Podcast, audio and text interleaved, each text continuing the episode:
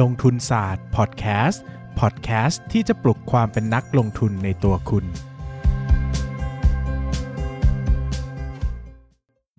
สวัสดีครับ ยินดีต้อนรับเข้าสู่รายการลงทุนศาสตร์พอดแคสต์รายการที่ชวนทุกคนมาพัฒนาความรู้ด้านการเงินและการลงทุนไปด้วยกันสำหรับวันนี้นะครับกลับมาพบกันอีกครั้งกับวันอังคารที่รักของเรานะครับ เราก็ยังอยู่ในช่วงมุมมองของผมต่ออุตสาหกรรมต่างๆนะครับวันนี้เราจะแหวกจากธุรกิจสุขภาพบ้างบางคนอาจจะเก่งว่าเอ๊ะอาทิตย์นี้จะพูดเครื่องมือแพทย์หรือเปล่านะอะไรอย่างเงี้ยครับก็หลุดออกมาคุยกันในเรื่องของโรงแรมละกันนะครับ วันนี้เราพูดถึงธุรกิจโรงแรมนะครับ ธุรกิจโรงแรมเนี่ยนะก็เป็นอีกธุรกิจหนึ่งที่ในสมัยก่อนเนาะในช่วงประมาณปี 2015 ถึง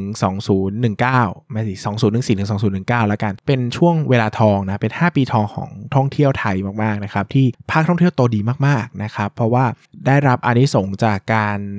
เติบโตของชนชั้นกลางในประเทศจีนนะครับก็ทำให้ประเทศไทยที่เป็นการท่องเที่ยวที่จากจีนไม่ไกลเนี่ยเป็นที่นิยมขึ้นมานะครับก็เฟื่องฟูมากๆนะครับในเชิงของการท่องเที่ยวนะครับสายการบินนะครับรวมไปถึงห้างร้านต่างๆนะครับเราจะตะกอก่อนก็จะมีเรื่องของทัวร์ศูนย์เหรียญเนาะเรื่องที่คนจีนเข้ามาลงทุนในนู่นนี่นั่นของประเทศไทยอะไรก็บลาบลาว่าไปนะครับแต่โดยภาพรวมแล้วเศรษฐกิจไทยก็ยังโตดีอยู่ดีนะครับโดยเฉพาะจำนวนนักท่องเที่ยวที่มาในประเทศไทยเนี่ยโตในลักษณะที่เป็นเอ่อเลข2หลักนะครับอย่างต่อเนื่องเลยนะทบต้นนะครับไม่ว่าจะเกิดความไม่มั่นคงใดๆ เช่น เกิดระเบิดนะฮะเกิดคนพูดจาไม่ดีนะครับจนทำให้คนไม่มาเนี่ยนะครับสุดท้ายเขากลับมาอยู่ดีนะครับ เพราะว่าท่องเที่ยวคือท่องเที่ยวเนอะมันมีความเป็น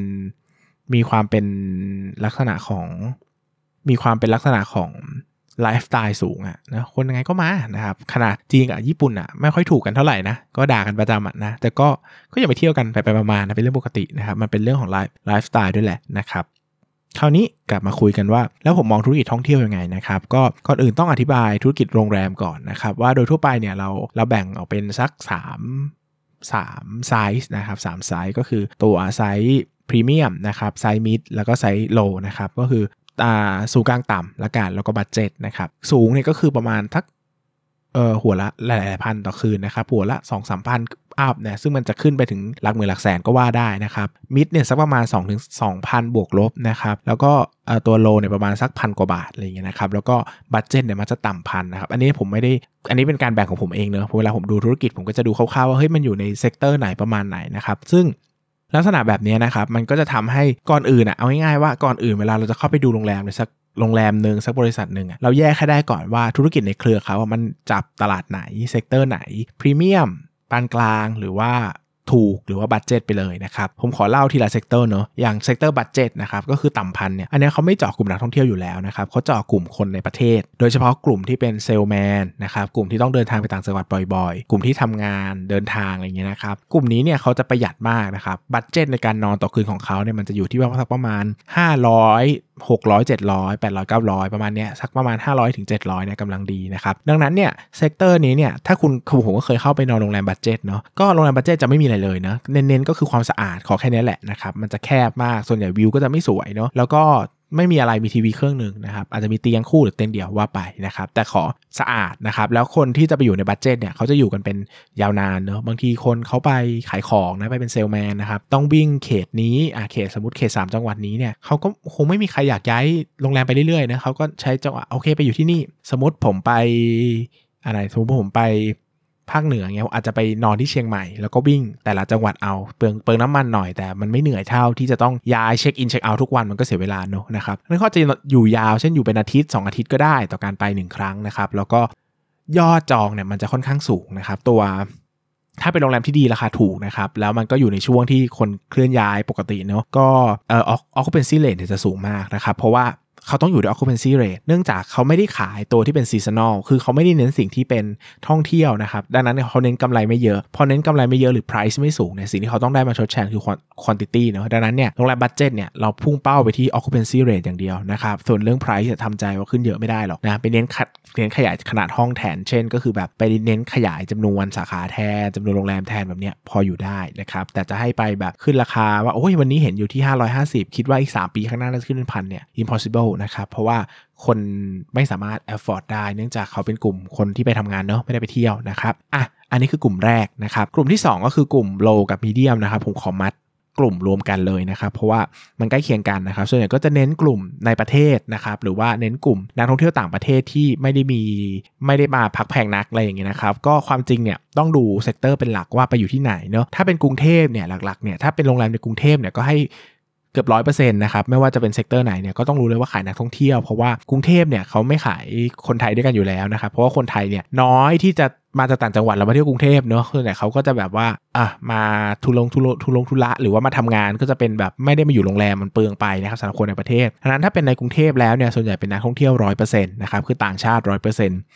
แต่พอเป็นต่างจังหวัดเนี่ยนะครับ sector เนี้ยเราก็ต้องมาแยกอีกว่าเออเขาเป็นเน้นนักท่องเที่ยวในประเทศหรือนอกประเทศมากกว่ากันอะไรอย่างเงี้ยนะครับอันเนี้ยก็สามารถไปดูที่จำนวนเปอร์เซ็นต์นักท่องเที่ยวได้เขาจะบอกเลยว่าจำนวนนักท่องเที่ยวของเขาเนี่ยจำนวนคนเข้าพักของเขาเนี่ยมีแต่ละประเทศอย่างละกี่เปอร์เซ็นต์บ้างอะไรเงี้ยเราก็สามารถดูได้นะครับสิ่งสำคัญก็คือว่าเราสามารถดู seasonal ได้นะครับจากนักท่องเที่ยวประเทศไหนๆเนาะเช่นเราจะรู้เลยว่าถ้าเป็น คนจีนเนี่ยเขาจะมีช่วง Golden Week นะครับก็คือช่วงต้นปีต้นต้นมกรานะครับที่อะเหมือนว่าตุจีนอะตัวนี้ก็จะขายดีมาก คนจีนก็จะมาเที่ยวกันนะครับโอ้โหก็จะเฟื่องฟูมากนะครับ หรือว่าถ้าเน้นคนไทยเนี่ยก็ต้องเน้นไปที่เทศกาลเหมือนกันก็คือปีใหม่สงกรานนะครับหรือว่าถ้าเป็นฝั่งยุโรปเนี่ยเขาจะ ลองวีคเอนเขาจะอยู่พวกไตรมาสสองไตรมาสสามซะเยอะนะครับแบบนี้เป็นต้นนะครับก็แล้วแต่แต่2กับ3เนี่ยก็ไม่ได้แปลว่าเราจะขายดีนะอาจจะไปที่อื่นก็ได้นะครับซึ่งอันเนี้ยก็เป็นภาพรวมของของธุรกิจนะครับว่าเอ้ยเราไปดูแยกประเทศซีเราก็ดูเขาพึ่งพาประเทศไหนเป็นหลัก แล้วบางทีมันก็ดูได้นะ อย่างช่วงรัสเซียเนี่ยบางโรงแรมก็พึ่งพาเครือรัสเซียมากๆนะครับจนกระทั่งเกิดวิกฤตค่าเงินรูเบิลอย่างเงี้ยเขาก็ไม่มาเพราะว่าเขามาเที่ยวต่างประเทศนี่คือเขาแพงไป2เท่าเนอะมันก็เกิดผลกระทบเหมือนกันนะครับหรืออย่างจีนอย่างเงี้ยประเทศเออโรงแรมไหนพึ่งพาเครือจีนเยอะๆนะครับเกิดทัวร์ศูนย์เหรียญนะครับ เกิดเอ่ออะไรล่ะ เกิดนู่นนี่นั่นเกิดปัญหาอะไรอย่างเงี้ยนะครับ ก็กลายเป็นตอนนั้นมีเรื่องของเรือที่ภูเก็ตเนาะก็สามารถดูได้เลยว่าน่าจะได้รับผลกระทบมากแค่ไหนนะครับ ส่วนตัวสุดท้ายเนี่ยคือตัว high-end นะครับก็คือตัวที่แพงๆไปเลยเนี่ยก็เหมือนกันเนาะมันก็ต้องแยกว่าเน้นในประเทศหรือนอกประเทศนะครับแต่สิ่งที่ควรจะทราบก็คือว่าถ้าเป็นตัว high-end เนี่ยนะครับส่วนใหญ่เนี่ยมันจะเป็นการเที่ยวที่เขาเรียกว่ามาเองนะครับคือไม่ได้มากับทัวร์เพราะว่าส่วนใหญ่มัน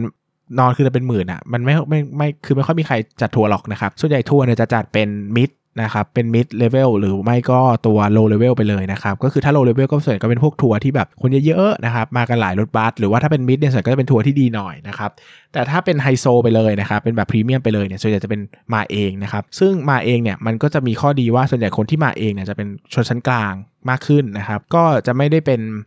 การ spending ต่อหัวเนี่ยจะเยอะนะครับแล้วก็อาจจะไม่ได้รับ ผลกระทบจากปัจจัยทางเศรษฐกิจในช่วงต้นนะครับ เช่น ตอนเกิดทัวร์ศูนย์เหรียญนะครับเราก็จะรู้ว่าไอ้